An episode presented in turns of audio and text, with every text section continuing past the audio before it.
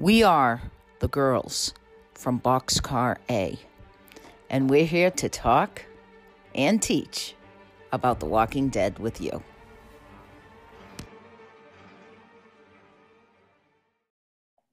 Uh, I'm Pamela. And I'm Taya. And we- welcome to episode 26 of The Girls in Boxcar A, where tonight we are reviewing episode 11 se- 7 Broken Promises and the season two premiere of World Beyond. I'm excited to give our little podcast props for nailing what we have been saying all along. Yay! Yay! Yay for us! Yay! Pat on back. High five. High virtual five. Yay!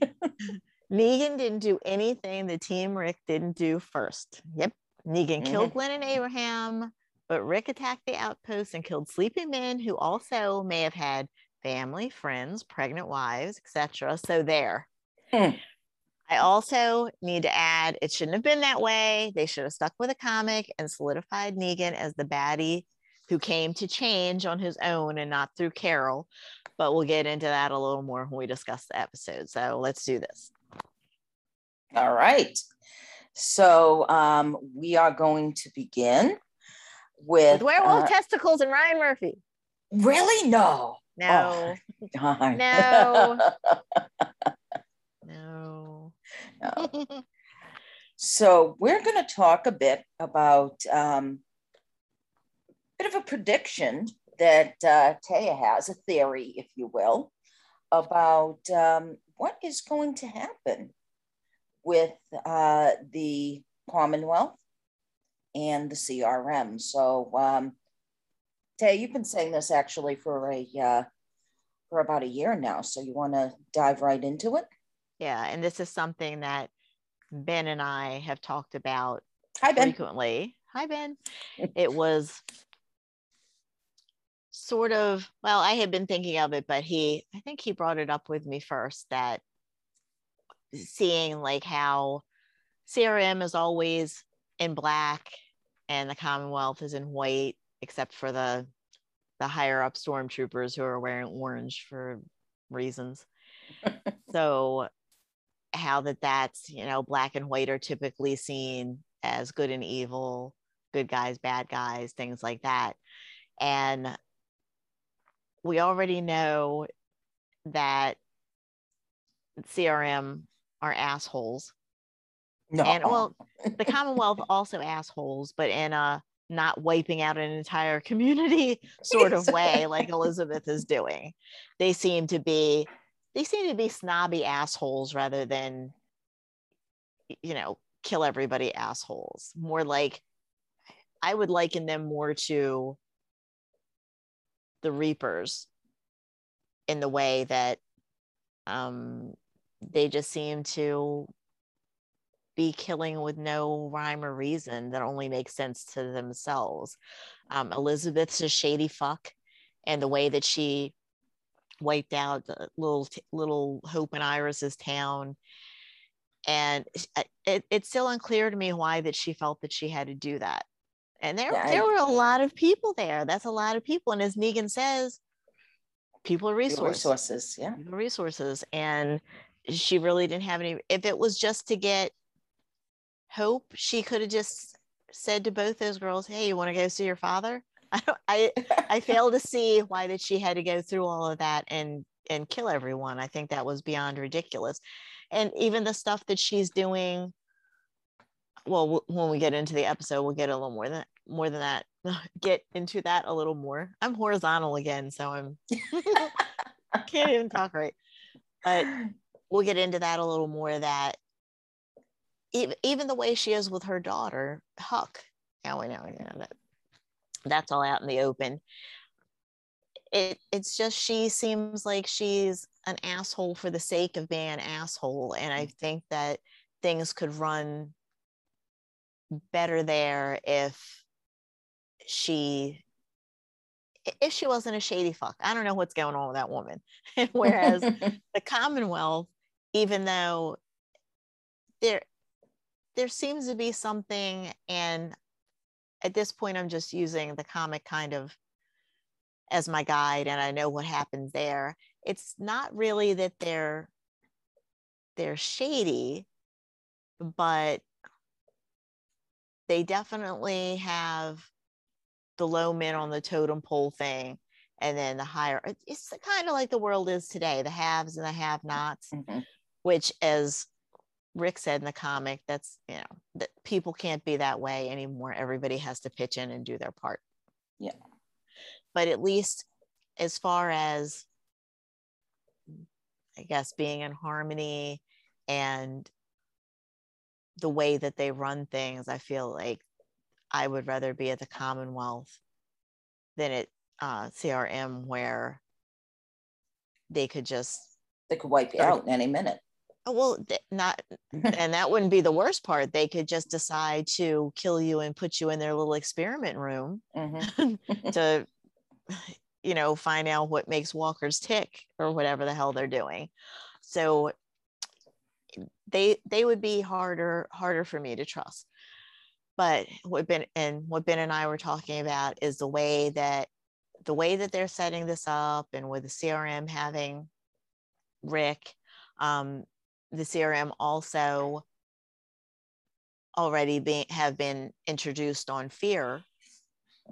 So we think something is something's going to happen there. And in some way they're going to get twisted up with the walking dead. And it's going to be kind of the good Commonwealth versus the bad CRM, and that will be like the the final war, which was not in the comic. CRM wasn't in the comic, just the Commonwealth wasn't, and that would be kind of like the the final war, and then at the end, of course, Commonwealth will be victorious, and that's where everyone will go except Carol and Daryl when they leave on their little adventure. But that's that's where that's the direction that I think that it's going in, especially since they were specifically introduced on fear only. And I mean, they were on The Walking Dead as far as picking up Rick and seeing the helicopter, but mm-hmm. none of their people have had any interaction with the Walking Dead people at all. So, do you think this is something that's going to happen in the second half of the season before the show ends? I would think it's going to happen in the eh, well, there is no second. It, it's divided up into ABC, The Walking Dead's final season, because it's mm. 22 episodes. So that's what they're doing, and that's why I keep referring to, you know, um, this is season 11A because they very clearly said there was going to be, you know, season 11B and then season 11C. I think it's going to happen in C. Interesting because of the because of the way that um, World Beyond is set up, this being their last season, mm-hmm. it's just a two season show. Mm-hmm. So something's going to happen there, and I think with what's going, the crazy shit that's going down on Fear, with their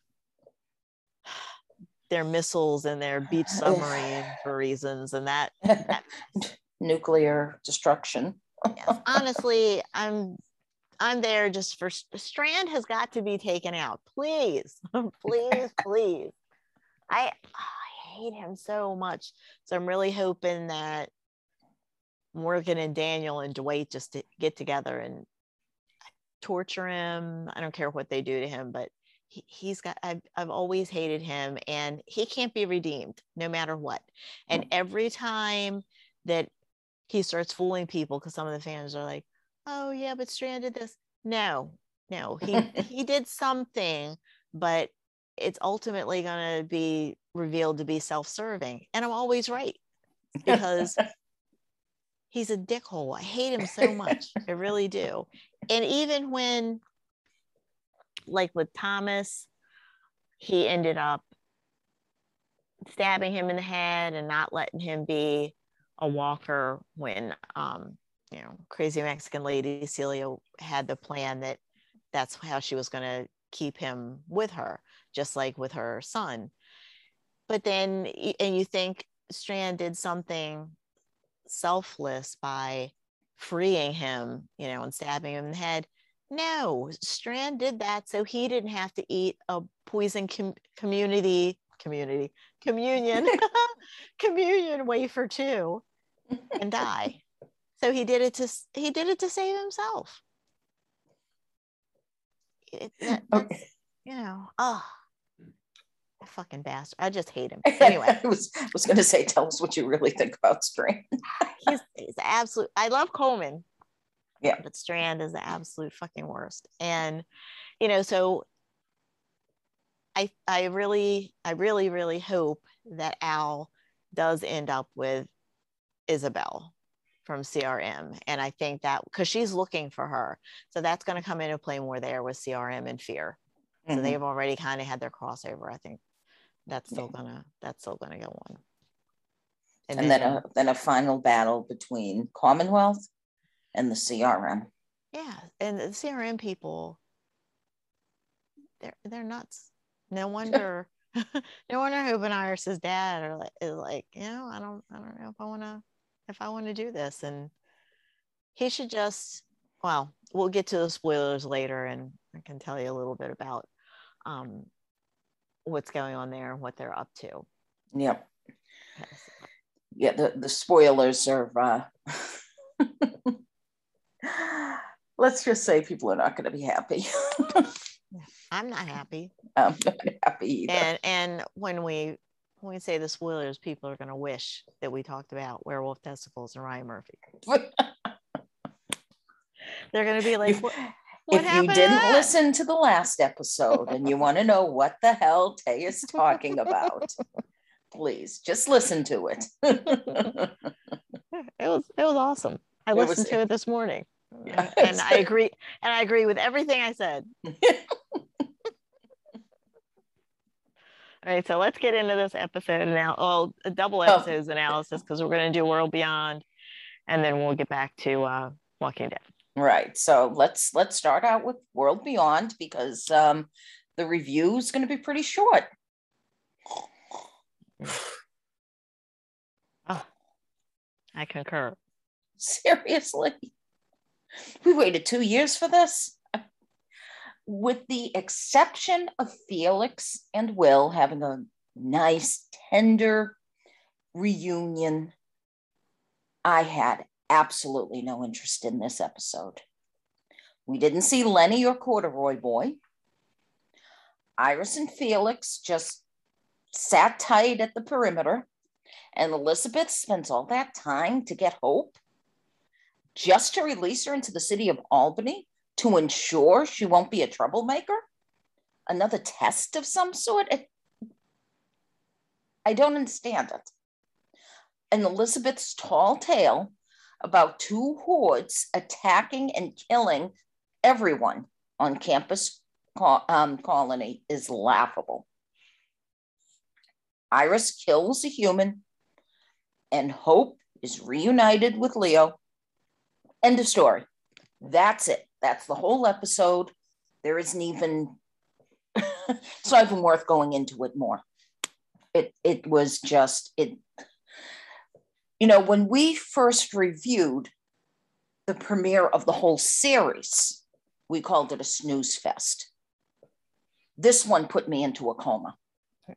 Well, to be fair, the first season, it did pick up, and I thought it that did, the last yes. episode, I was happy with it. Mm-hmm. And I, I thought, well, yay, you know, next season should it'll pick up there and it'll be good. But yeah, this this premiere I don't, yeah, it. They could have called it Walking Dead Melatonin instead of World Beyond because nothing really. I don't. It was a. It seemed like a filler episode, and it was a season premiere. I don't know why they would do that. Yeah, it was very meh. And what was the point of Elizabeth testing Hope? What was the point of street crack whore feral girl that that Hope had to had to fight. Um, this did not move the story along at all. We know we now know Silas is being interrogated, but where's Jimmy Montrose and Corduroy's suit? not no one even mentioned them. No, no. I have to have to interject that mm. I just love how we just call these kids whatever we want because we don't know who they are. We don't know their name. but you know, it's just well, they've kind been of they've been made inconsequential right now. exactly. You know, I actually inve- was invested in their stories. But now, with you know, at it's season premiere, we don't see them, we don't hear about them. There's no, gee, I wonder what's going on with them. Nothing. Yeah, Jimmy Montrose and corduroy suit. They still out on that hill. Laying there, I guess. That, that I think that's the last place they were. You know, I don't even remember. I think so. Yeah. Yeah, because little little Elton corduroy suit, he wasn't giving up. I did. Right. I just came to love him by the end of last I season. I did too. I I really actually ended up really enjoying the last few episodes of the season, and that's why I am so disappointed in this one. He's a sweet little boy trying to save everybody. I really appreciated that. And I had almost forgotten that Silas kind of surrendered to to save everyone. Right. Um, but I don't know. And as far as Iris goes, maybe she should stop murdering people and instead go look for her peeps. Go look for Corduroy Suit and Jimmy Montrose and Silas. Her and Silas were pretty close. They were getting pretty close. Right. Yeah. And uh, I love. I love Julia Ormond, but this character Elizabeth that she's playing is a puzzle and not in a good way. The way that she treats Huck, who again is her daughter, her indifference to almost everyone, but then her drive to find out what makes walkers tick is nonsensical. It's you know, it just feels like she doesn't care. So why does she bother? Is it, is it just a show of, of power? It's weird. Uh, the only saving grace this episode was Felix without a shirt and hopefully aligning with her with her dad. I have spoilers for episode two, so hope hopefully episode one is not setting the tone. Sure hope not. Uh, otherwise, it's going to be a long second season. Yeah, I just don't don't get the whole thing with with Elizabeth and what what motivates her, what she's trying to do. I, I don't understand what would make them want to wipe out an entire colony anyway. Yeah, Right. clear, clearly life means nothing to her. So why why all Why- the Walker experiments and all? It's very it's very odd. Yeah. So I'm Yeah. hanging in to see what goes on with it, but it's just I don't like it. Yeah. Well, you like almost this first episode. you almost well you do have to hold on especially if we think there's going to be that um that face off between them and commonwealth Yeah, which I think, yeah, I'm I'm really convinced that's the way it's gonna go down. So Mhm. they have they have to come together at some point they just have to if this when you know when the original series ends there, there has to be some sort of crossover closure something so I, I think i think you're right on there Yeah. Oh, and I want to add that um, my consultant Ben, he did bring up to me, and I concur. It's a possibility. Uh, Andy Lincoln is in Canada filming a horror movie, and Ben is convinced he's probably filming the Rick movie. wouldn't that be something Eh, possible. I'm on the fence about it, but yeah fans fans will see him in Canada and will know sooner rather than later. Yeah. So that would be that would be great, but you know, I'm on the fence. yeah i'm not holding my breath Do they, they they don't have time to do three movies before the end of the series, so I say just scrap them and bring him back. yeah Andy wants to come back. You know, they should just do that. Jadis is already on World Beyond, so although we did not see her this episode No. just a dude with hair like hers. But so, all right. Must- they must go to the same um, hairstylist. And now he's dead because Iris killed him. So yeah. All right. let's Yeah, get so- into OG. OG Yeah. The the the meat of uh, this podcast, the original series. Um, uh, 11 7. Now, often the episode before the finale or the mid season finale Yeah. is sometimes the best episode of the season. Penultimate. Yes, yeah. I think back to Better Angels, the season two pre mid season finale. That was the episode where Rick killed Shane. A very, you know, just an incredible episode, pivotal moment. Ah, Just give me a second to enjoy me thinking about Shane, Shane dying. dying. Ah, now I need a cigarette. All right, go ahead. Yeah, okay. and yeah, this sorrowful life, one of my favorite episodes, the Ah, season three pre finale when Merle was killed. There's usually something really important and poignant that happens in these, what I'll call a pre finale. However, this episode was not the case. I was really looking forward to the episode, mostly because of the scenes with Negan and Eugene that I had seen. They had released quite a few previews online.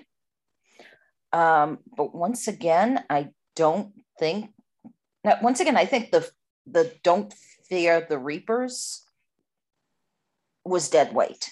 I, I find that they're just bringing down every episode. So let me start with what I enjoyed. Tay, I know you will vehemently disagree with me. That's okay. Right. but I really like the scene, the scenes with Negan and Maggie. At the very least, he has a great deal of respect for her. And, you know, we'll say it again we called it.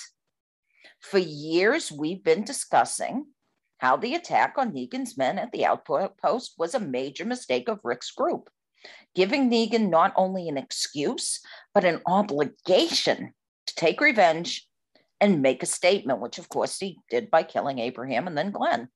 Mhm. Well, in this episode, it came back to bite Maggie in the ass. Negan, in one of the most telling conversations he's had, brings it up. They're sitting around the campfire and he tells Maggie that he was at the losing end of a massacre, referring, of course, to the outpost slaughter. And um, they had to do something in order to protect his men and make them feel safe again. And he was right. A- absolutely. And we've been saying that. And you know, I saw that in a preview and I I immediately texted you and said, "Oh my god, did you see this? We nailed it." Maggie Yep. tries to justify the slaughter. This is what drives me. Th- this was the best moment. Maggie tries to justify the slaughter by saying that there were no children or families at the outpost, which, as we know, is a downright untruth. So Negan rips back. Then when? Then where did Aaron get Gracie? You don't. Uh, you don't think I know about that? When he Mhm. said that, I freaking ooh, that was like a gut punch. That moment to and- me. Oh, go ahead. It- yeah, and exactly. And it it's not that wasn't even the, the point of it for her to to- for her to try to justify in that way was ridiculous because just because there were no women and children there, it didn't mean there were no women and children Yeah. to to be affected by having their you know father or husband or brother hmm taken Which- away like that. Right, which Negan also says. He says that, you know, these were men that had friends, they had families, you know. So, I mean, there were children there, obviously, but Mhm. even if there weren't, it doesn't justify the attack. And then she tries to make a point, point by saying, you know, well, no, but you you killed people in front of their families. Well, yeah, so did Rick. you know, it it just it, but it was a very powerful moment. I think the most powerful in this season. Uh, the circle comes full. No one's a good guy or a bad guy. It's just people protecting their people. Another powerful moment was when Maggie asks Negan if he would have done anything differently. And his response was yes, I would have killed all of you. He should have. he should have, yeah. Absolutely. Rick would have done it. Rick tried to do it. Rick did. Yeah, he tried to do it. You know, Maggie would have done it. Yep. Maggie's trying to do it. Negan killed just two. Granted, he did it very brutally, but still just two. And he did it to make a statement. And it, it, it was such an awesome, honest moment that I felt I, I, cheered him. I absolutely, I, I cheered Negan. You know, now don't misunderstand me. As I've been saying, and as you've been saying throughout this entire excellent adventure, we are not thrilled with Negan and Maggie going on this bizarre suicide mission, which seems to me now to be less about getting the food and more about Maggie getting revenge. It's a ridiculous mission, but I am very much enjoying the dynamic of these two.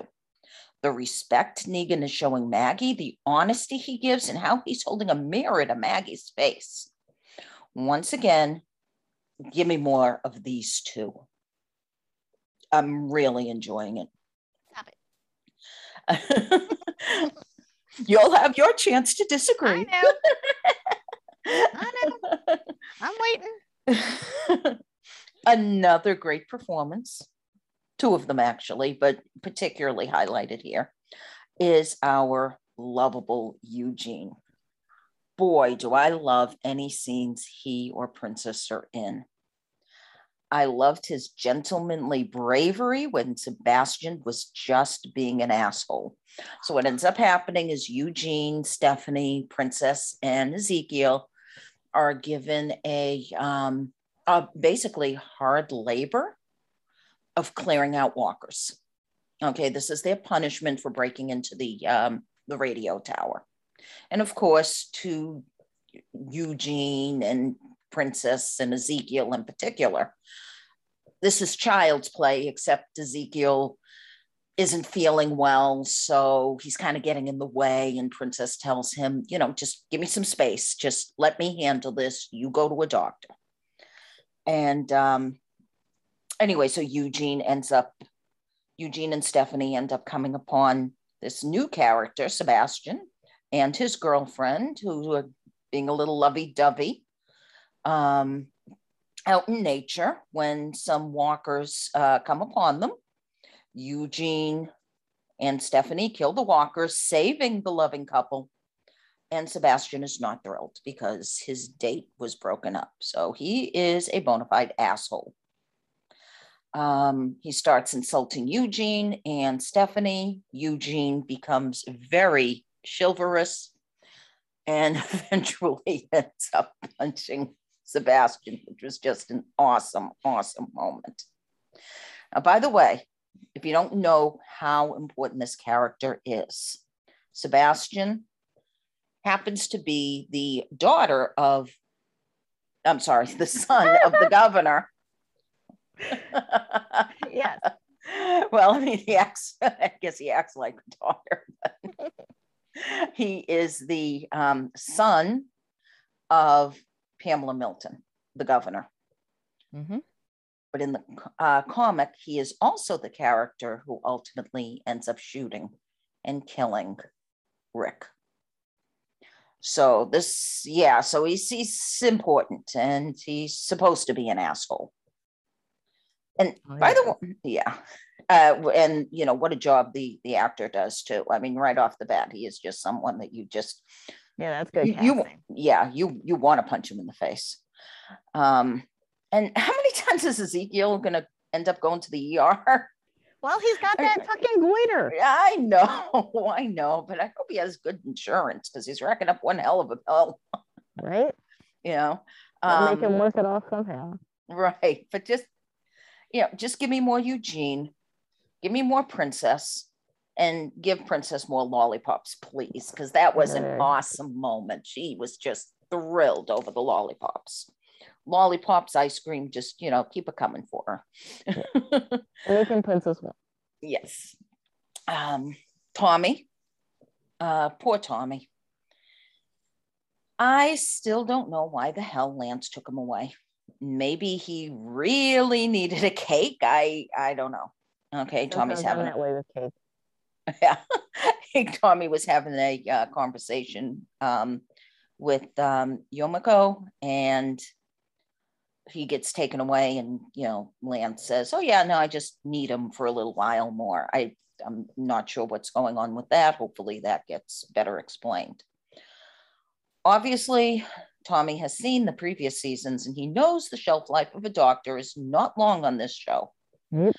So he begs Yumiko to keep his past life a secret, his past life being a doctor. Uh, I like seeing Yumiko take charge. I'm not sure how I feel about her scenes with Tommy, to be honest. That to me, there's like something missing there.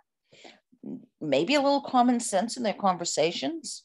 I mean, I get that he didn't like being a doctor. I understand that. But at one point, Tommy says to her, uh, yeah, people like me don't get to meet Milton, referring to the fact that Yumiko is a, a lawyer, uh, has a place of importance in the community.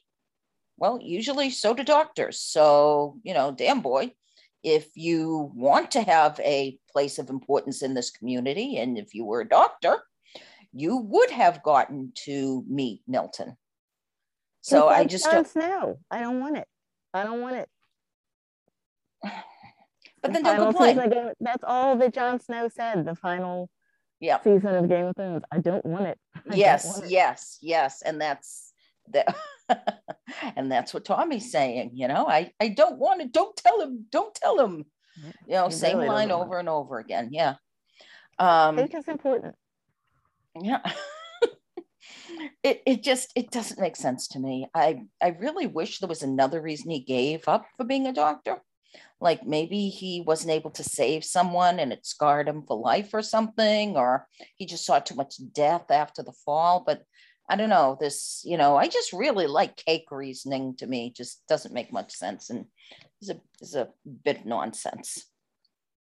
I'm gonna get on that. We'll get to later. Yes. I will get a little deep here. Um, the English teacher in me is going to start coming up, coming out, and I'm going to uh, talk a little bit about theme and dynamics here. The Sebastian and Eugene dynamic, as well as the Yokomo and Tommy contrast, highlights an interesting theme I see developing in the Commonwealth sequences. And that has to do with class structure and knowing the right people and where it can get you. Yumiko touches upon it in her entrance interview, which uh, I'm I really enjoyed it and I'm going to rewatch it.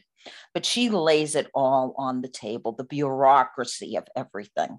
You know how you need to you know have a role and you know you have you need to feel important and and you get put into a particular place uh, she's able to pull a few strings here and there to make sure Tommy is safe and to keep her friends on hard, hard, the hard labor.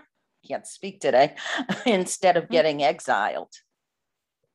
Meanwhile, you've got someone like the governor's son who shows that it doesn't matter if you save the right person as long as you don't insult him. Lance, at one point, as Eugene's sitting in jail, he says, God, Eugene, you could have been a hero saving the governor's son, but you screwed it up because you insulted him and punched him in the nose. Which isn't really true, though, because he was already screaming because they got blood on them. So he mm-hmm. wasn't about to give Eugene any props. He was using that situation to put the stormtroopers in their place. Mm-hmm. You should have been here to protect me and look what look what this dude did and everything. So that wasn't the case. There was no way Eugene was coming out of that situation a hero, even if he didn't. I, I think I think the focus though is more on Sebastian than it is on Eugene becoming the hero. Mm-hmm. It's more the fact that Sebastian is of such importance that if you saved him, you would have been the hero. Okay, the fact that Sebastian is able to pull the strings, okay, simply because of his relationship to Pamela Milton. He's obviously in that upper class structure as well. Eugene is not. Eugene is connected to someone who is.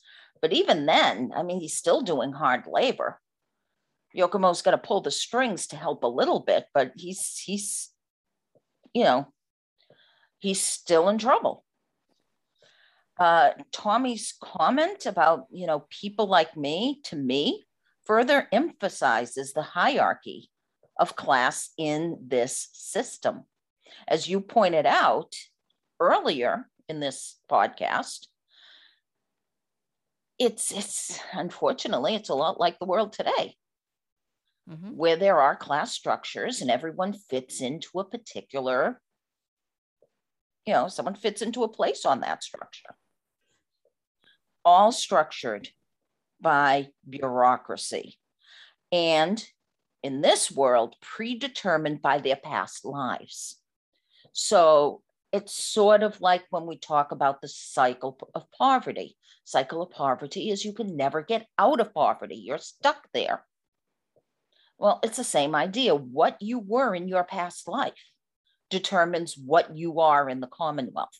If you were a retail worker, you stay a real retail worker. If you were a lawyer, you get to be a lawyer again. There doesn't seem to me to be any moving up. And it's who you know, and who you know is based on where you are in that class structure. And that's what I see developing here. Um, in addition, I also see there's a focus on, a focus on relationships here and how trust is vital. Negan has pushed this point home many times that he and Maggie need to be honest with each other and trust each other to survive this. Now, I know you disagree that Maggie doesn't need anyone, you know, and we certainly know Daryl can be fine on his own. But that's not the point. The point is that in a post apocalyptic world, the person you have next to you better have your back, or you're definitely going down, or you both may be going down. And that point is further emphasized with Eugene and Faux Stephanie's walker clearing skills. They're clearly a good team, and they save a few people throughout this episode. I like Faux Stephanie. I know you're waiting for real Stephanie. I don't see anything that isn't cute about Faux Stephanie. I actually like the chemistry before her and uh, between her and Eugene, even though I don't understand why he hasn't figured out that she's not the real Stephanie? Okay, she's a snake. Well, she I because she's I guess she volunteered to do this or whatever. She knows she's not Eugene Stephanie. She knows who real Stephanie is. And fuck her. That's it. I, I I think she's kind of cute, and I think her and Eugene get along really well. You know, let's let's see what her reasons are why they're doing this because actually I don't understand why they're doing this Faux Stephanie thing. It, that doesn't make sense to me. They're dragging it out too long. I hate her. I love real Stephanie. I've had enough. I don't think she's cute because not here's the thing. She's not she's not genuine. She's trying to to be the Stephanie that Eugene heard over the radio. So we don't know what her deal is. She could you know, torture kittens. I don't know. She, uh, I don't like her. Well, I mean, we I will know. say we don't know. We don't know why she's doing this. She's a phony.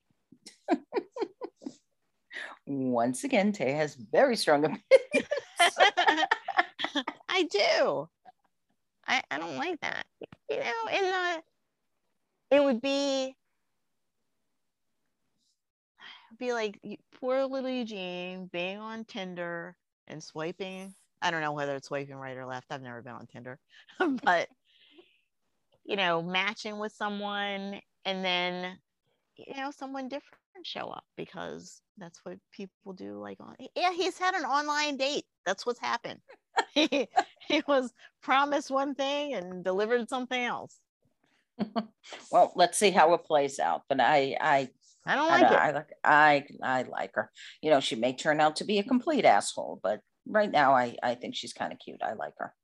But Going anyway, on for too long, and she's a phony, and I don't like it because I love Eugene, and it, it's just it's not right. And you know that real little Stephanie wants to meet him because she's trying to she's find trying to find like- information. Yeah, we do see. like glimpse of her, and yeah. And she Yeah. happens, it looks like she happens to be the secretary of Pamela Milton, hmm the governor. So, you know, Yeah, she's she's someone- the cutest. yeah. anyway, back to the relationships. All right. All right. So, um, so you got to have someone by your side that can at least fight. Um, even Leah's loyalty to Pope, although ill placed, supports the theme. Um, although you're going to get into the spoilers, and you know we'll we'll see what comes of that. um, and the title "Broken uh, Promises Broken," although seemingly referring to whether or not Maggie can keep her promise not to kill Negan if they survive this, actually to me is more about broken trust that can jeopardize survival. Um, in all of these scenes. That's that's what I got out of it. So I found all of that to be very interesting. Um, speaking of Leah, now for the negative again. Daryl and Leah are the world's worst couple. I mean, talk about broken promises. Both them off the show already. I can see him trying to reach her, but and, and she obviously showed a little bit of humanity by sparing the father and the son and being unable to kill the dying mother. But it's going to take a hell of a lot more shows of humanity to make me think she's worthy of Daryl's body again. In fact, the biggest thing I hold against her is they've been in the woods alone and she hasn't torn his clothes off yet. All What's she's deal? I know, really, please. I wouldn't have needed the woods. Yeah. All she's been doing is whining about Pope and finding his enemies. And can I repeat? Why the hell are they so bent on finding and killing Maggie's group? They already took Maggie's land, took the food, killed most everyone. Let it go. Talk about holding a grudge. Yeah. So, yeah, thumbs up for Negan's brutal honesty and Eugene's chivalry. Thumbs down for Leah's blind loyalty to the wrong man. Taya, feel free to disagree and gush. I'm going to do both of those things. And as Roy Kent would say, fuck. I do not like this whole Negan Maggie thing, except for the talk they had in this episode. That needed to be said since Gimple screwed the pooch and turned Negan's villainy on its head. I cannot stress enough what a terrible decision that was for Gimple to do. Mhm, And Negan was exactly right in everything he said. mhm. What ha- why has it not occurred to anyone other than Negan that although what Rick did was about survival, So was what Negan did about Mhm. survival. Team Rick most certainly Killed men with, like we said, with friends, families, babies, and didn't really give it a second thought. It was only briefly mentioned, actually, Mhm, how they were hoping not to hurt the workers at the sanctuary Right. because they were just people that were Just stuck in the situation. yeah and and really just propping up negan and his um, upper lieutenants and things. And they did talk about that briefly but rick was like was kind of like well you know we, we got to do what we got to do. So he really wasn't caring if they hurt the workers either. Um, i also agree that negan should have killed them all. He was right. Yeah. that's what team rick intended when they hit the outpost right hmm they thought it was Negan, they thought it was Negan's headquarters and that they were killing everyone, including Negan. And in addition to that, fucking Maggie killed um, Shell and then proceeded to burn two men alive with Carol. Yeah. So that's okay. But Negan killing two people in retaliation for the death of dozens, dozens of his people, and destroying his pot plants was, you know, okay. So check yourself, Ree. Yeah. It is not like a, it's not even to me, it's not even even. Yeah. With and even though he also later on killed Spencer and Olivia, if you're if you're matching it by the numbers, I feel like Team Rick took out many Yeah. more of his people. So Negan's right; he should have mm-hmm. killed them all. Right. And you know, it it, it saved his people, and it that whole situation wouldn't have wouldn't have happened. They wouldn't. it was it was war at that point too. yeah, You know, you you awful as it sounds, you kill people during war. absolutely, know? and especially they kind of drew first There's- blood. Yeah. Even Yeah. when little little Timmy and the Dick Brigade met Daryl and Abraham and Sasha on the road, he was Mm-hmm. only going to kill one of them Right. Because that was their thing to Mm-hmm. show Show dominance. yeah show their dominance or whatever and daryl blew them all up Yeah.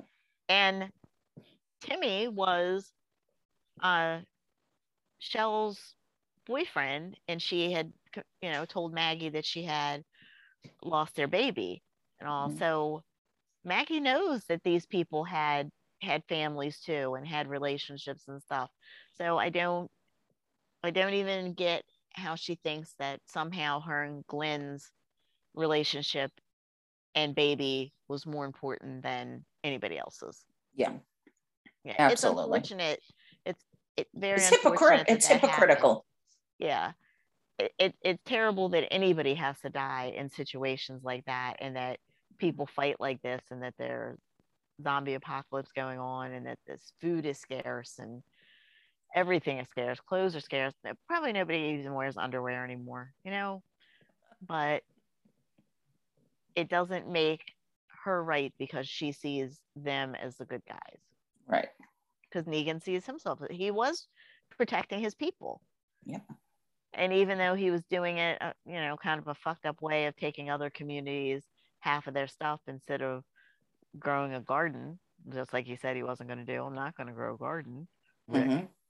And but he he was he did build something and for Rick to come along and just stab his people, eh, they were sleeping. That too, Yeah. they were sleeping. yeah I think that's terrible. Yep. And At least um, Negan, Glenn's first human kill was at that outpost. yeah, and I think it was Negan Aaron's too, wasn't do- it? Um, Is, is there an indication it was Aaron's first human kill? I think I thought I remembered Um, something about that. No, absolutely not. Because when he was talking to Daryl, I think in the woods before, he had because Yeah, okay. him and Eric were always out. You know, That's right. No, you- I and going on remember, yeah. and stuff like that. So yeah, he had he had insinuated that he had to kill people before. Yeah. that attacked him or whatever.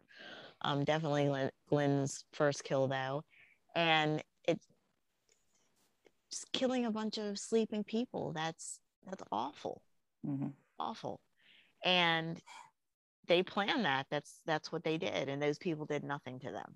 No. So, No, they, anyway. they did it basically to reach a deal with Hilltop, yeah, you know? and they thought that they were killing them all, and it was um, it was cold blooded murder. mm-hmm. just and no no better or worse really than what Negan did. And Yeah. I, I Negan's justified. That's why they should have stuck to the comic where Negan just kind of popped up and killed Glenn and established himself as the villain. And then Rick was justified going after after him and uh, all out war and all that shit that happened. But I, I don't I will never agree with Gimple's decision to do that. But anyway, enough on them. Hate Maggie and Negan together all this time. That's just, I. In no world would she like just not kill him. I don't think she needs him to Mhm. to get through. I mean, since there's conveniently woods next to the metro station, suddenly, I don't. I really don't think that she needs him. And now she's with Elijah and Gabe. She needs him even less. But anyway, I think it's a problem that Yumiko has not helped her friends already. She's just shopping at Ulta in the soup barn, spending time with her brother and eating cake. That's what she's doing. She's not only a lawyer, but she's their lawyer. And I think her demand to see Pamela are a tad slow. She needs to get all the way off of Tommy's back, too. I'm going to disagree with you here as well, big time. I know a lot of people who are pushed into a career by a parent and they're miserable. Just because he's a doctor doesn't mean he should be a doctor or he has to be a doctor if he doesn't like it. Even in the zombie apocalypse, I think, we, I mean, no, especially in the zombie apocalypse, if you can find some happiness, get it. They surely have other doctors there, and it's not like he's letting someone die at his feet and doing nothing. Do what you love, love what you do. And Yumiko is wrong to keep pushing it. Let that man bake. Let them eat cake. also, she does not know enough about the Commonwealth to make these assertions. Maybe if you're a doctor and you can't save one someone, they shoot you in the head. Maybe they have doctors experimenting on walkers and not helping anyone but the higher class residents. Based on what he has said and what we have seen with the whole Eugene Sebastian thing, that's certainly a possible scenario.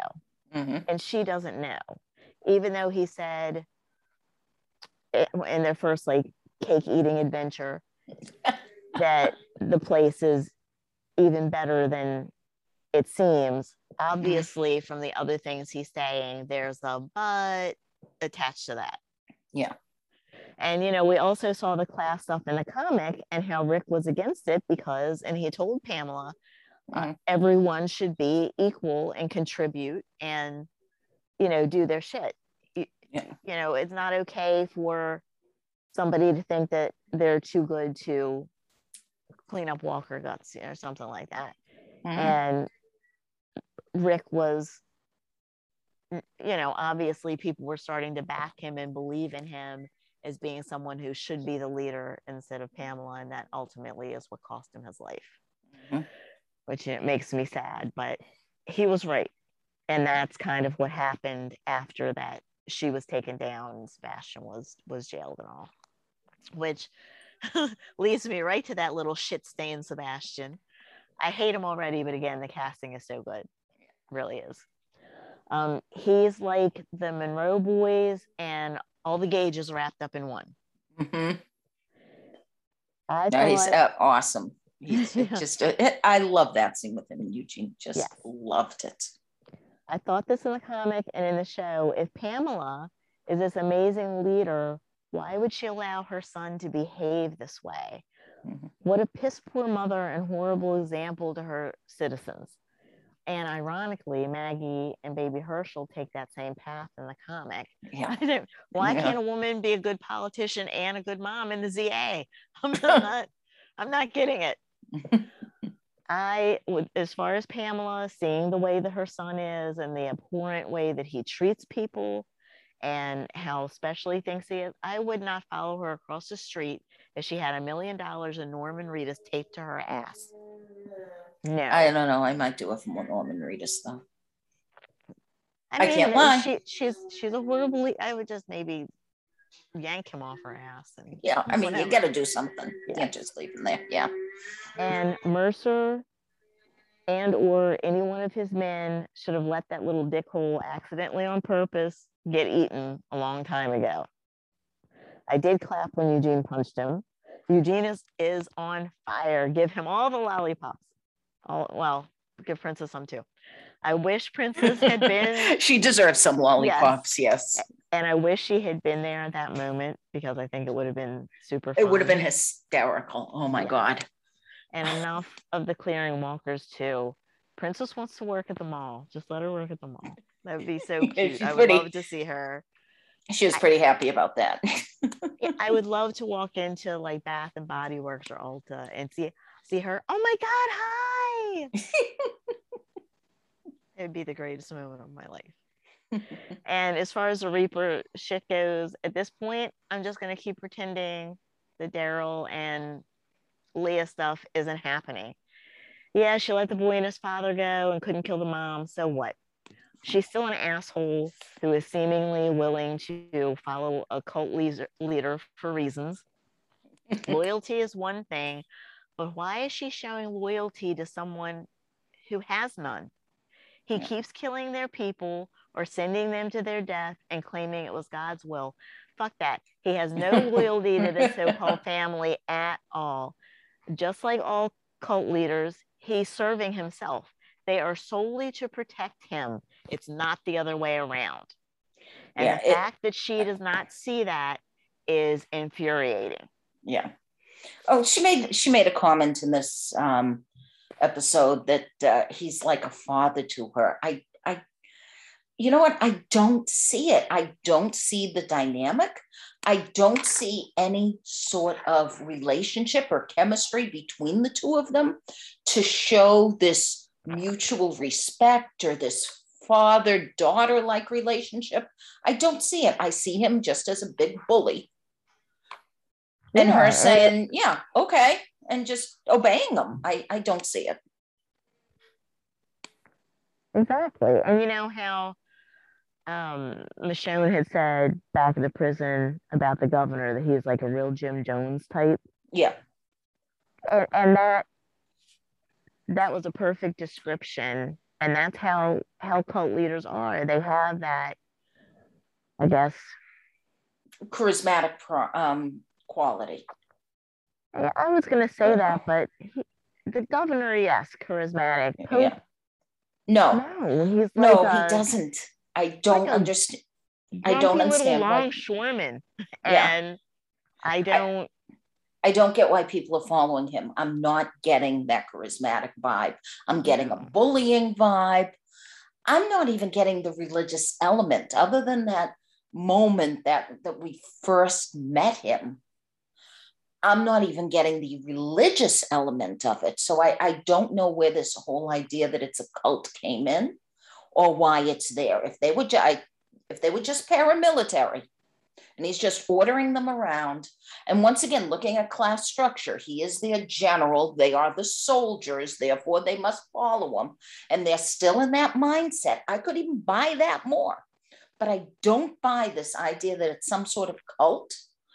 And they believe in him for religious reasons and you know the the trial by fire. I i that's all bullshit. I to you the truth it's a waste and i don't know why they had to bring it in because we've already had cult like leaders in the apocalypse. We don't need another one. Just keep it paramilitary. I would have bought that just a teeny tiny bit more than what they're doing. And and on okay alpha is a cult leader yeah, a cult leader. That's what I mean. Yeah. And I don't know why that they're having this kind of thing back to back and how that Alpha and the Whisperers were so successful at it and this is a complete failure. I just yeah. I'm not I'm not buying it. No. No, Anyone and I who's had any kind of uh not even firsthand experience, but just reading about like different cults, like the um, what was that guy's name? Applewhite, Marshall Applewhite. Mm-hmm. Yeah, even even a, told, even a Charles Manson. Yeah, he's the one that uh, uh, Applewhite. I think he's the one that they all killed themselves and they had like brand new shoes and some coins at their feet or something mm-hmm. like that. Even yeah. he and that was a bizarre looking little man, but you mm-hmm. could tell, you could really see like how that people would follow that like that he was so convincing in what that he was saying about what would happen like once that they died. And like i said they needed these little coins or whatever get in heaven and all of them had these coins at their i think at their feet with their brand new little shoes. Yeah. So you could see how that some people that are missing something in their life would connect to that and hold on to it and you know be party to it. Just and like you said charles manson excellent example. I don't know if you saw i gotta say this i don't know if you saw Mindhunter. Yes. Oh my god. Loved that, that show. I am t- that the guy who played charles manson who ah. also oh. so wonderfully played dewey in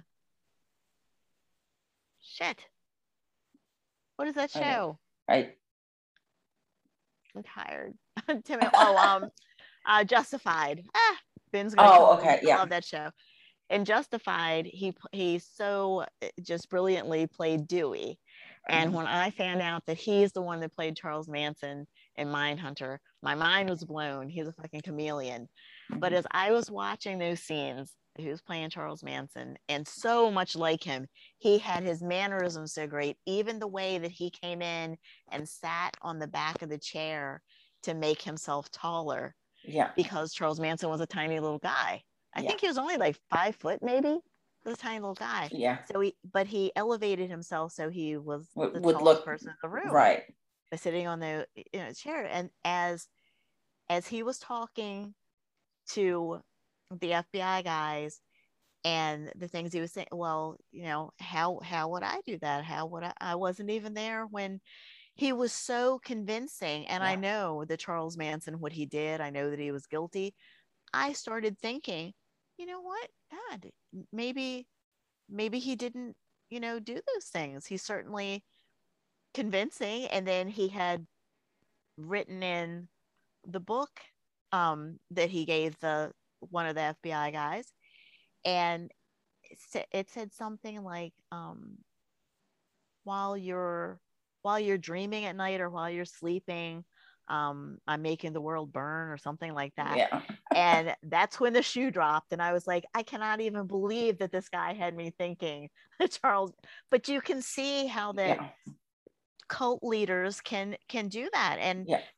they're charismatic yes they and work on the the needs of the person yes. in front of them okay yes, and it's different for each person absolutely and even though that charles manson was a weird looking little guy was not mm-hmm. attractive not particularly um i mean saying charismatic that's I, I feel like a different thing for different people yeah. that he's was good to me tr- yeah to me charismatic is someone who's magnetic you know it has nothing to do with looks it has to do with drawing people in it's not something you can teach someone it's not something they can learn it's something that's natural okay and charles manson as you know goofy looking as he was was charismatic yeah, okay. he looks like a it, troll doll. Yeah, yeah. The other thing about cult leaders is they're usually good speakers. They, which they, he is. He was a great yeah. bullshitter. He was, just, yeah. And I can, after watching that, and I've seen interviews and stuff with him, and that's why. I mean, this guy just completely nailed it. Being he looked exactly like him, his manners and everything. It was amazing. But and as he was talking, I can't believe that knowing what I know about Charles Manson, I was starting to doubt his guilt just because of the way this guy. So it, it, it was absolutely mind blowing. And mm-hmm. then when he wrote that inscription in that book, I was like, fuck, I can't mm-hmm. believe that. mm-hmm. Just everything I know about Charles Manson, I was ready to walk away from just because he the, the just his mannerisms the way mm-hmm. that he spoke, the convincing way that he was. Yeah. And you know that he was like that in person and that's and that's how cult leaders do it. The, right. the Jim Jones and um, and of Marshall course there's a and, and there's the a Waco guy. Yep. Oh, I was thinking of that. Yeah. Um. Oh my God, what was his name? The Waco guy, David something, right? Koresh. Koresh, that's it. Yeah. Oh my God, did you see the um I think it was Netflix series, um, Waco. Oh my God. That was incredible too. I didn't see that. There was some movie on back then. I believe that um, Tim Daly played David Koresh. And just seeing I didn't I didn't watch it because I wasn't that interested. I, I, had seen so much about it in the news and all, mm-hmm. and I just didn't have any me to watch this. But just the commercials where he is telling these women and um, young girls there you are my children and you yeah. are my children and you could see in their faces that they they wanted to believe they wanted to yeah. believe and so they did yeah and but it's with, and of with, course there's a brainwashing that that takes place yeah. as well too you know it it's um but i don't see pope as having just any of those that. qualities. yeah. Yeah. Pope is not. He's just very gruff and very killy. He's always. I after he killed after the guy in the fire thing. Mhm. I I would have ran away. If Yeah. I had to sneak out over the gate at night, or he's obviously just a nut. Yeah. And I- yeah, I- charismatic, and he's not. He does not. like, Nothing against the actor. No, no, no. Uh, I no, love him in it's- yeah. everything. Yeah, nothing against the actor because I'm He's sure so he could things. he could play him as charismatic. But this guy wasn't written that way. He wasn't written to be charismatic. He wasn't written to be a good speaker. He wasn't even he even wasn't written to fill a need that they had. Leah's telling us that she, you know, looks at him as a father. So you have to assume that something in her background needed a father figure. But even that's not fleshed out. So he's not filling a need. All he is is a military leader, which is why I'm saying if they went with the paramilitary, these are, you know, soldiers who knew nothing else but being soldiers and they're loyal to him because he's their commander. I would have bought that a little more than this cult, he's family shit. It just, it's not playing for me. No. You know, he's got none of the qualities of a cult leader I can see. But all well, of the uh, qualities of a bully. Yes, very much. Mhm. All right, well, let's rate this happy horse shit, and then we can get to actual spoilers and not werewolf testicles. We promise. yeah. Uh, okay, so I'll start with World Beyond. Um, not, not even worthy of a rating. Was it even an episode? I, I don't know. A one seems almost too generous, but I'll give it a one. And that's only because of Felix and Will. I was really very moved by their reunion together and Will um, comforting Felix as he just kind of breaks down. But uh, so that's World Beyond. Um, for the for the original series, The Walking Dead, didn't hate it, didn't love it as much as I thought I would, but I'm gonna go with an eight. Um, I'm very intrigued by the developing theme building of the social structures and the character interactions. Really liking a lot of the character interactions, Negan and Maggie, uh, Eugene, and just about anyone he's around. um, and, you know, Princess, and just give her a lollipop. Okay, Taya, what say you? All right. World Beyond meh. I love shirtless Felix. I'll give it I'll give it a five for that, but we could have more of that with an actual point to the episode. That would be great. That would be greater than Hope's eyebrows. she does have I like a good eyebrow. She's got a good eyebrow. Um Walking Dead, I'll go with a seven and a half. The whole fake Stephanie thing is going on way too long. It's ridiculous that Eugene has not seen through her yet. He spent so much time on the radio with her, sang with her, you know, shared. It's just, I can't, I, Eu- Eugene would not be fooled by this. I Yeah, think he's- this is he's smarter. I do agree he's smarter than that. Yeah, I just don't understand why it was even necessary. They couldn't have real Stephanie talk to him. And I'm over Leah and bow down to Negan and his truth bombs Yeah. because absolutely that's great. So yeah, seven and a half, but that that's all they're getting. They're gonna have to work harder and they're gonna have to uh, give me real Stephanie. I've had enough. okay, so well, Taya's got some really big spoilers for the last mid-season finale of the series. And I got some feelings about this. Although you're going to start with World Beyond, is that right? Yeah. Okay, so Um, start with World Beyond. Go for it. Okay, Silas has been taken to the decontamination facility, whatever the fuck that is, by a guy named Dennis. Um, the facility is one of many throughout the state uh, that lure walkers into the stadiums with music and lights, and they blow their asses up and kill any stragglers. And so they do have like some pretty badass weapons. Um, they look a lot like the gardening tools you use to pull dandelions up with. We find out that Dennis and Huck have a history, which is likely how Silas ended up with Dennis. So I guess that you know, and you, you see that with Huck that she is trying to prove herself to her mother, but also she feels bad for being such a piece of shit and scamming Felix and the rest of them all this time.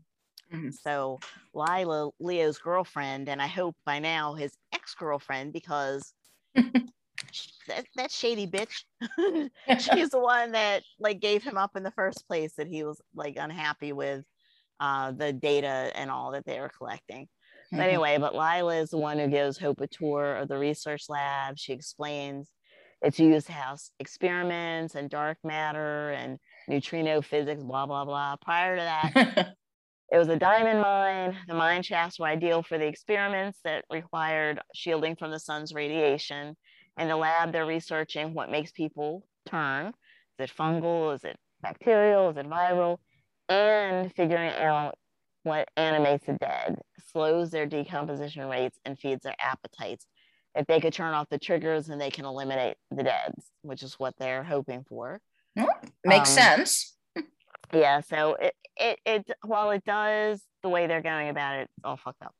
Um, yeah. Hope, Hope, watches an infomercial of her dad uh, showcasing the lab's work on bioreporters. Um, they have plugged into the brain stems of the walkers to track their behaviors and help them predict their actions. They're also infecting walkers with lab modified fungi to accelerate their decomposition. Um, Iris, Will, and Felix throw the soldier Iris killed and a walker dressed as Will down a ravine so the CRM will find it and not, sus- not suspect them in the perimeter. And um, Iris is, I, I, don't know what's going on with this girl, but she declares war against CRM. okay, good luck with that girl. Yeah, obviously she's gotten a taste of blood and she's just gonna gonna be all little Lizzie now or something. I don't know, but so that's what's going on with World Beyond. I I'm I'm holding my my judgment until I see the episode. That that's yeah. all I'll say. I'm I'm hoping that it gets see, see that's the thing with season one it took so long to get to get it revved up yeah.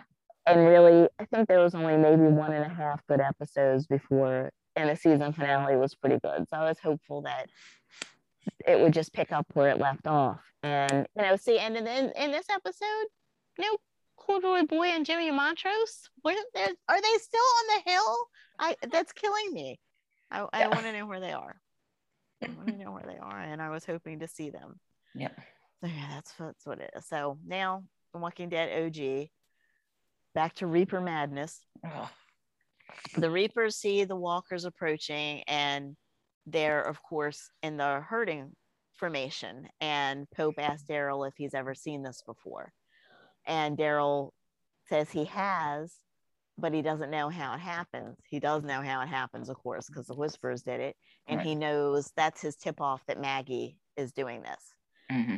So he volunteers to lead them away, um, but Pope sends Wells to do it instead, and Maggie and Negan kill him whisper style. They come up on him with a mask on and start stabbing him, and then the walkers eat him or whatever.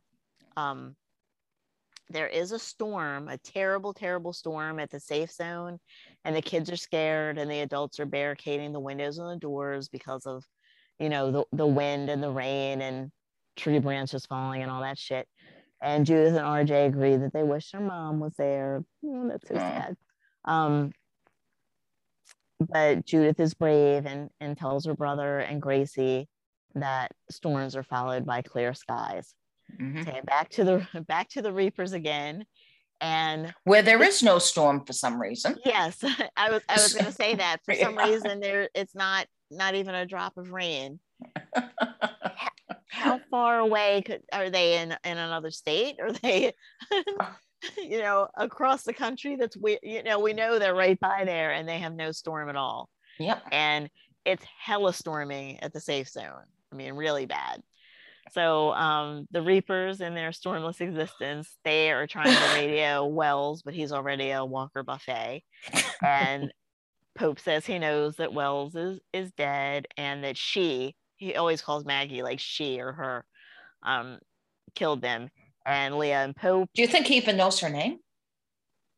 Um, I'm not I, sure. I don't I and- don't know. I don't know if he's ever s- said I'm her not name. sure, and I think that even if he did, he wouldn't say it because he's disrespecting her. Yeah. I think that's why he doesn't like dignify her with saying her name, even if he knew it. Mhm.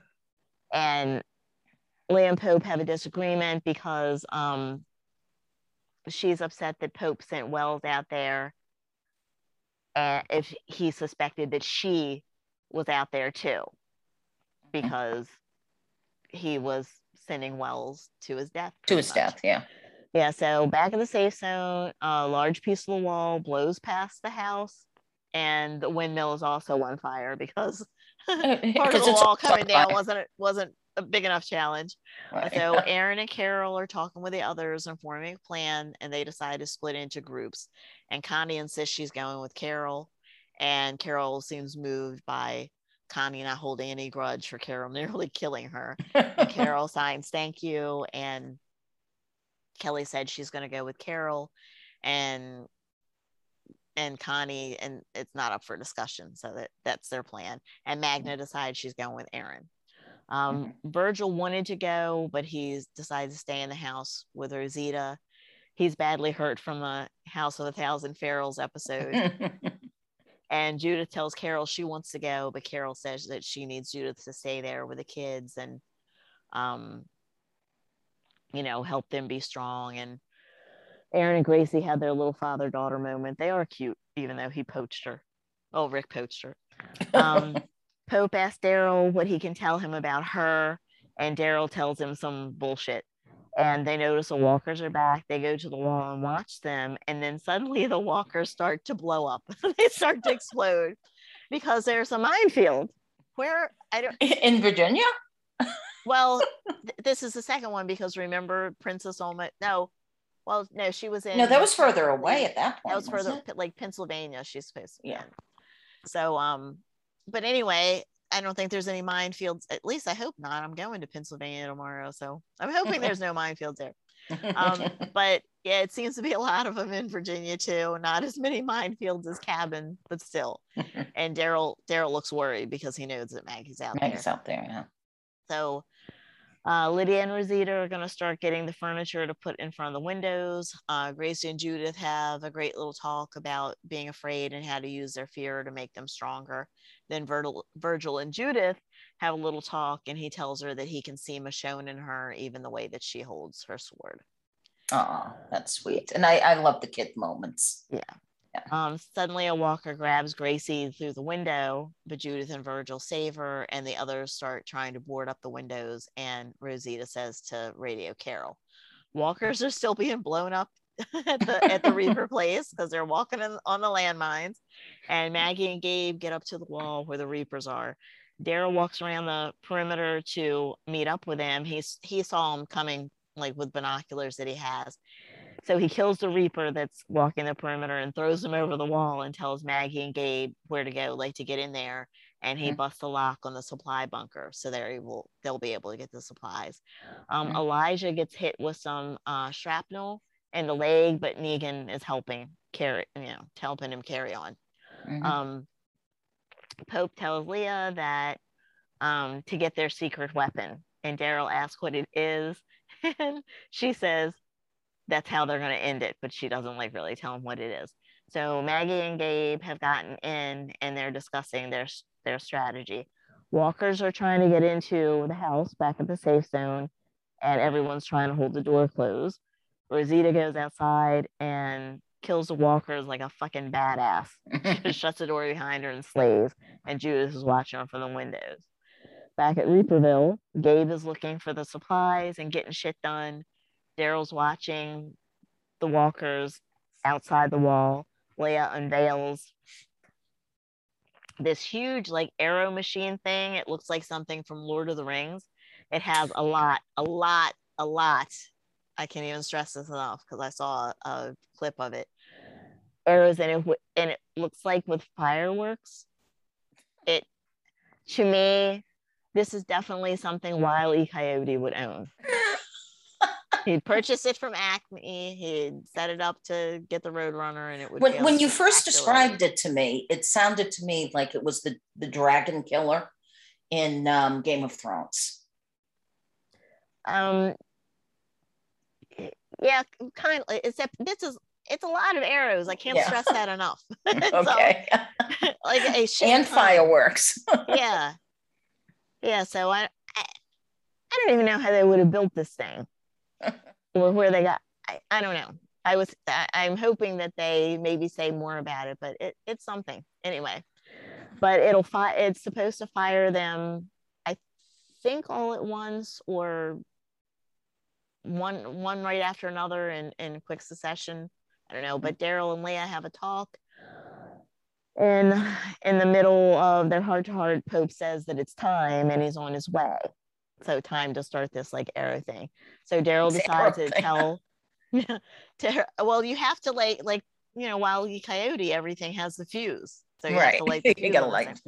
yeah so daryl tells um leah the truth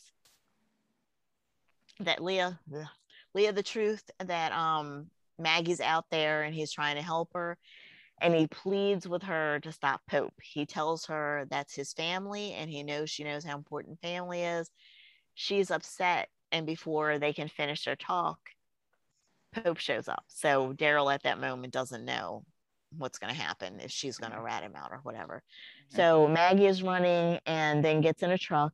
She starts up the truck, and a nearby Reaper tries to stop her, but she manages to drive away. She drives towards the fence and jumps out of the truck and rolls away just in time, and it goes through the front gate.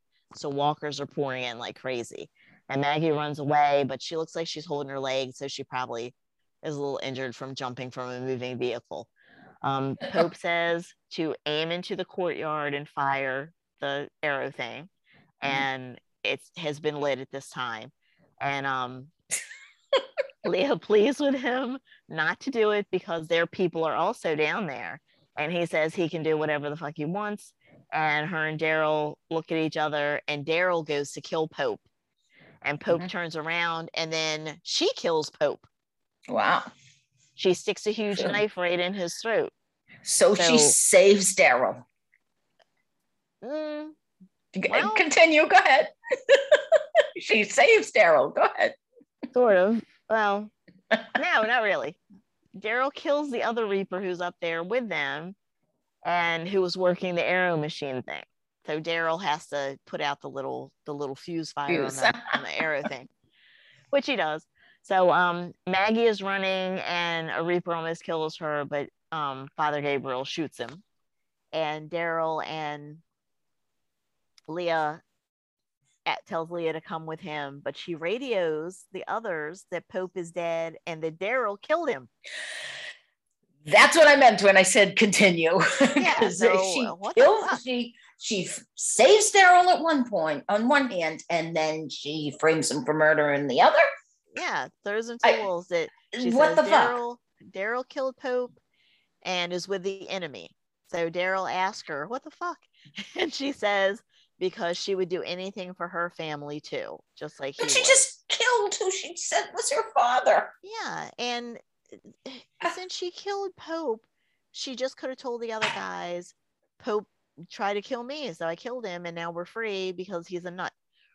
Um, so the others show up, so Daryl leaves, and she tells them to shut the gate, and then they'll kill everything inside the walls. But Daryl like gets away from her. Um, the at the safe zone, the door is about to give out again, and there are too many walkers back on the porch. So Diane asks if they should radio Carol, and Rosita says no, which is kind of weird because Rosita had said earlier to call Carol. gonna, I don't yeah. know why. I don't know why nobody did. Um, it's not looking good. Uh, Judith and Gracie are trapped in the basement, which is flooding, and um, walkers are on the other side of the door. Gracie Gracie had been looking for a weapon and they got stuck down there because of the walkers and now they're trapped. And I don't know why I, I don't know why that the basement is filling with water. Have has it never rained? Is this the first rain ever in eh, eh. the safe zone. This is so mm. odd to me that this this is all suddenly, yeah. I- yeah, if the basement's flooded like that before, those are those are nice homes. I feel like something would have been done about it. And Yeah. and it's not storming where the reapers are. It's so weird. Anyway, Right. so and what what where is Carol going again? I I mean I know she's Oh, going somewhere, but Carol is is she going to put out the fire? no no no. Um I think Magna and Aaron are putting out the fire and Carol is fixing the wall Okay, all right, with with Connie and Kelly yeah, okay, and some other people. I don't know. They're but they're out there doing all that. okay. so um, they're so they're they're doing repairs. You got the kids stuck in the basement. Is RJ with them? No, only Gracie and Judith And- are in the okay. basement. All the other kids went upstairs with um with Diane and I can't remember her name. The um the red haired woman that's everybody's nanny now. Yeah, I don't remember. She's been she's been at the Yeah. AZA A- yeah, ASZ since the beginning. yeah, but I don't remember her name. Yeah, I can't remember Um, her name, but she's yeah. upstairs with the kids, and Virgil is upstairs with the with the littler Okay. kids too. But Okay, anyway, back and to then Mandy. yeah, and Dar- Daryl gets framed for murder, and Yes. okay, we still So got Maggie. Maggie. Um, Leah tells her people to pull back and then lights the arrow firework machine thing again, and it starts to fire like crazy, and it starts hitting walkers. And but you know, like Maggie and Gabriel and Elijah and Daryl and Negan are all out there. Mhm. Fade to black, so it's a double cliffhanger. We have Judith, Judith and Gracie, uh, Judith and Gracie Gracie. trapped in the basement that's flooding with walkers on the other side. There's literally nowhere for them to go, and they probably can't swim. Yeah. And you know, water's coming in quickly there, and then the And remember thing- Aaron's dream, losing Yeah. Gracie. and then the whole arrow thing, and that's where it ends. So double cliffhanger for us. Very frustrating though. And we have to Very wait till- till frustrating. Part B. I, I, I, I doubt they will explain it when we actually watch it, but I, I, I don't understand Leah. I do not understand her. It's very, very aggravating. Yeah, very they- angry. They know we hate the cliffhangers. I don't know why they keep doing it, but I, i'm we not even. So I'm not even as angry with the cliffhanger. I am. I'm really not. What I am angry with is the whole the whole Reaper thing. It's just, and I love the way you describe it. You know, with the wily coyote, because that's really what it sounds. It, it sounds very cartoonish. And then for her to kill the man that she said was her father and her family, you would think she's doing it because she's made the choice to be with Daryl and she's turned a new leaf and the whole bit, but then she sets him up for the murder. I it, it just makes no sense. This woman's bipolar. this is the scene. This is just the scenic route to killing her off. Yeah. No, I, and why not just let her go the way of Heath? just disappear. yeah, it's disappear.